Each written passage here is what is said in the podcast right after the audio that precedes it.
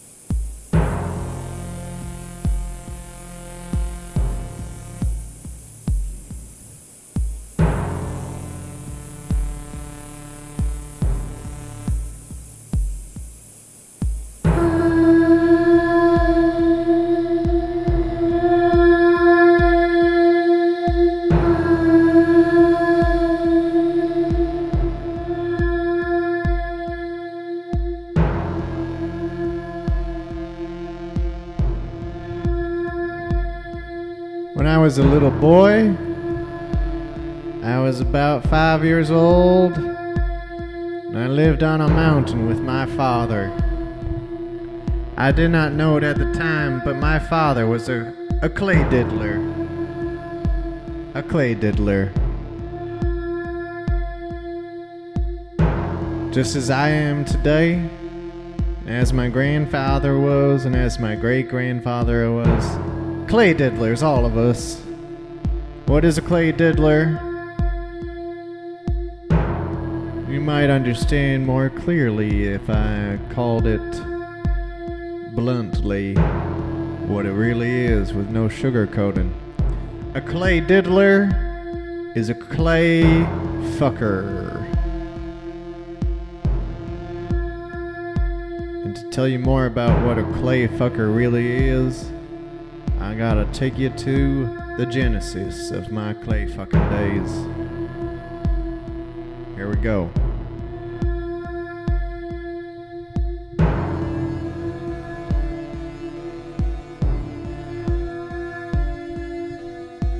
Now, when I was that little boy living on the mountainside with my pappy, I'd go for long meandering walks through the woods and streams of that mountainside, and all the soil on this mountain was red.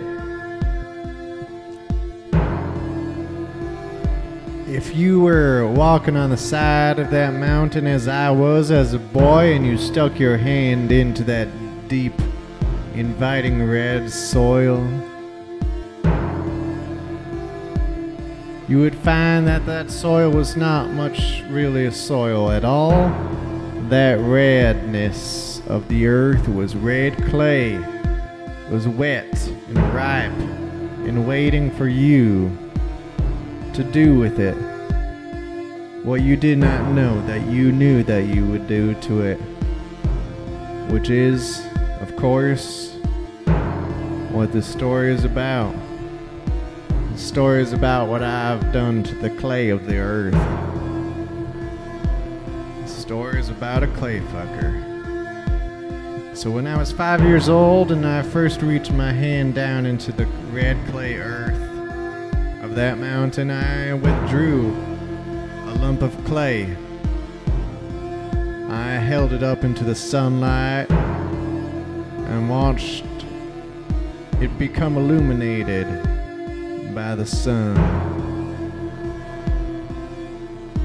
I held on to it and I grabbed another lump of the red clay earth and another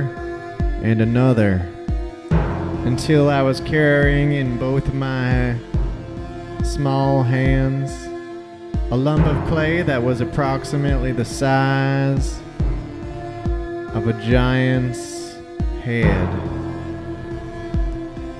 And I took that clay home with me, and as I walked into the small wooden cabin in which my father and I dwelt, and in which all of our fathers before us had dwelt,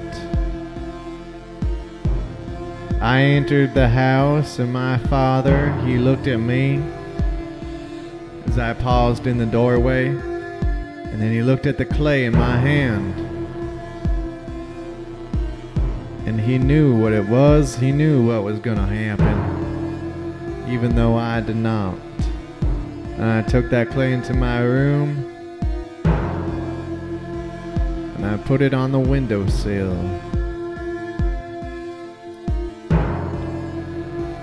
And I filled up a glass of water, sprinkled a few drops over my new head of clay, and then set the glass down.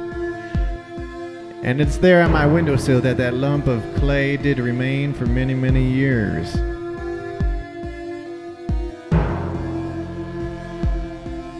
I would continually sprinkle it and moisten it every morning before school and every night before sleep. I didn't know why, but I felt the need, the compulsion to keep it moist at all times. I had a fear, an irrational fear, as most fears are, but a fear nonetheless that if the clay lost its moisture,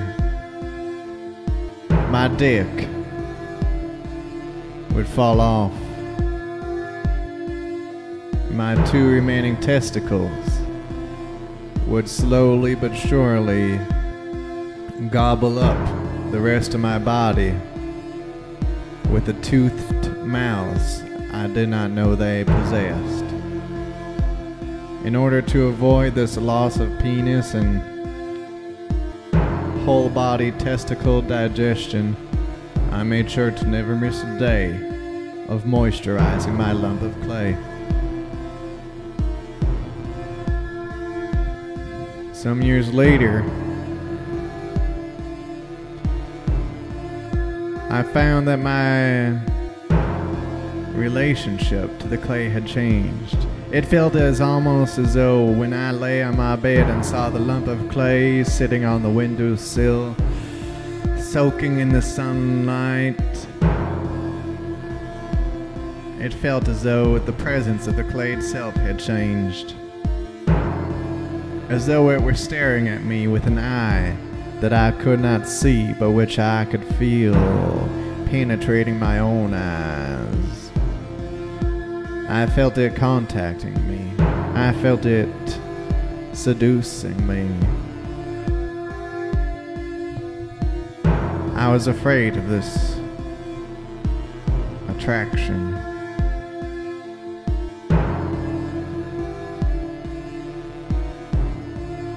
You're probably aware that each of us has many voices inside of our heads, and these voices don't always agree with each other, but sometimes they do. Sometimes the voices want what's best for us.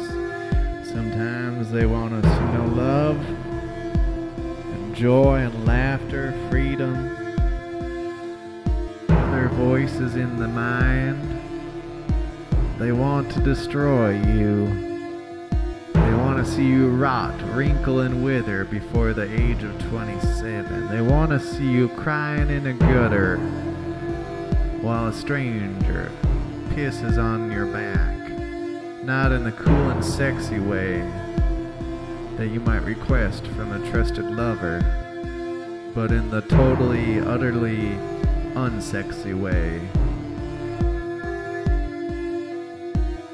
that a stranger does to you when you're crying in the gutter. And when I was looking at the lump of clay and feeling the invisible fingers of that clay gesture toward me, seducing me into its energetic sphere, one of the voices in my head said, "Ben, it ain't normal. It ain't normal to feel like you want to fuck a piece of clay." To which I said, "Well, of course, I know that. I know I'm not supposed to want to put my body inside of a clay and rub it all around until something pops and I get that goofy, ineffable smile wrapped all around my skull. I know I'm not supposed to want it, but I've followed the rules all of my life since I was a fetus. And today is the eve of my 14th birthday. And today I say, fuck it." That's what I did. I fucked that piece of clay. Though I feel it would be more accurate to say, I made love to that clay. I made love to that piece of earth that had so generously given itself to me. I made love to it slowly and tenderly, in a way that is very uncommon for an eager and horny young lad to do. But I felt the need to take it slowly. I felt the need to listen to the clay as I was inside of it. And that was the first day in which the relationship between the clay and myself became physical.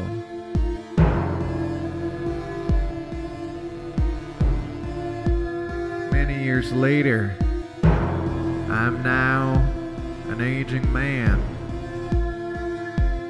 My father and his father and all the fathers before them have passed on, or at least I should say their bodies have passed on, though it would seem that their minds and the entities, the aphysical, non-physical entities that are their clouds of consciousness, well, this part of each of them lingers and revisits me.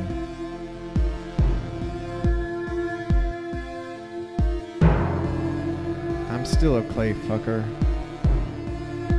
still a clay lover, still partners, rubbers, dearly betrothed to my ball of clay. I still got the same ball of clay I picked up out of the earth as a young boy. I've carried it with me all across this land in the blue velvet bag I've crafted for it. A funny thing has happened over the years.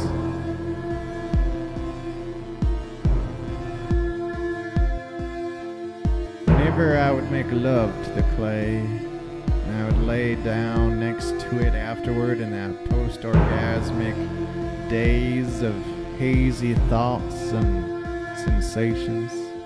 It was in those post-coital moments that I would hear whispers. At first they were indiscernible, but every time I joined myself with the clay, those whispers became slightly louder. I can make out disparate words. Even more years later, those whispers of the clay turned into clearly discernible messages and voices. There are different voices being uttered from the orifice into which I inserted myself in that lump of clay.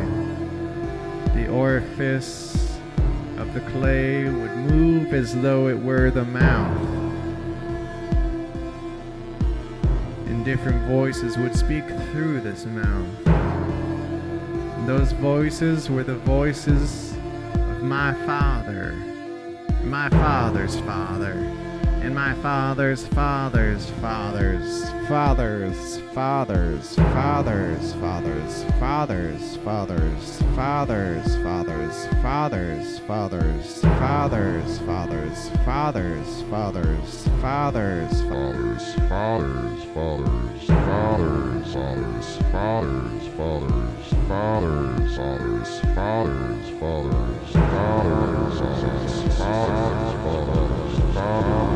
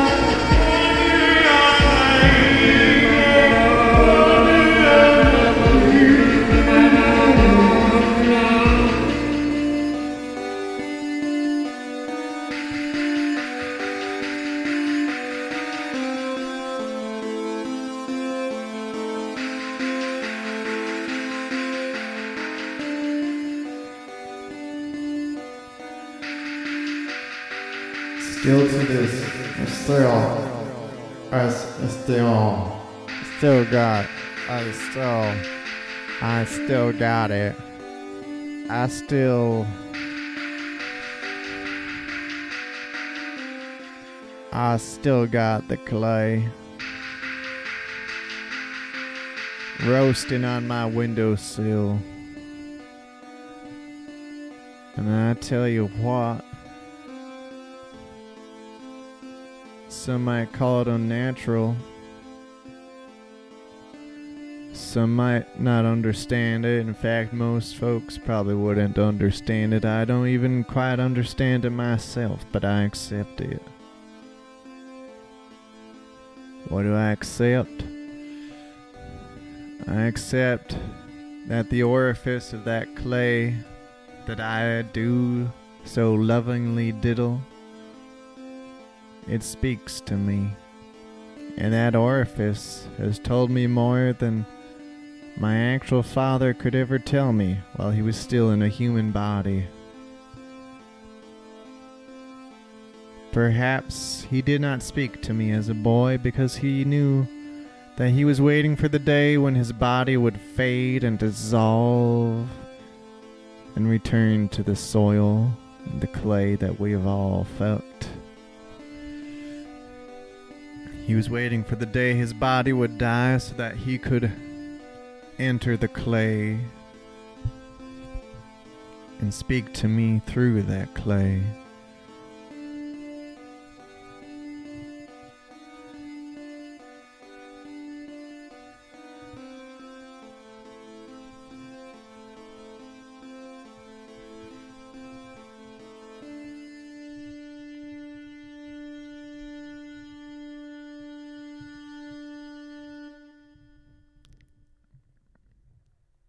Well, there's the end of Leela Radio podcast, episode number 6. If you want to hear some more stories from that realm of the collective unconscious, check them out. Leela Radio on iTunes or Apple Podcasts or my website, benjohnmiller.com. Yeah, I appreciate you all listening, and I hope you're well, and if you're not well, if you're feeling a little bit of a little taste of hell, well, oh fuck, I hope you find the strength to push through it, and I hope you get to learn something from all that pain, From all that pain.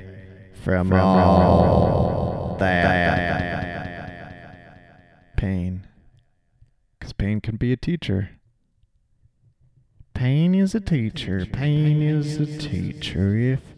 If we only listen to it, it'll tell us the things we ought to know.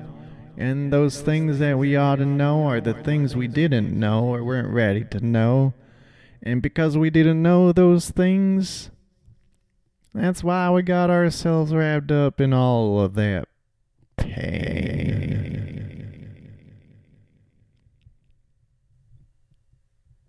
Okay. See y'all later. Bye-bye.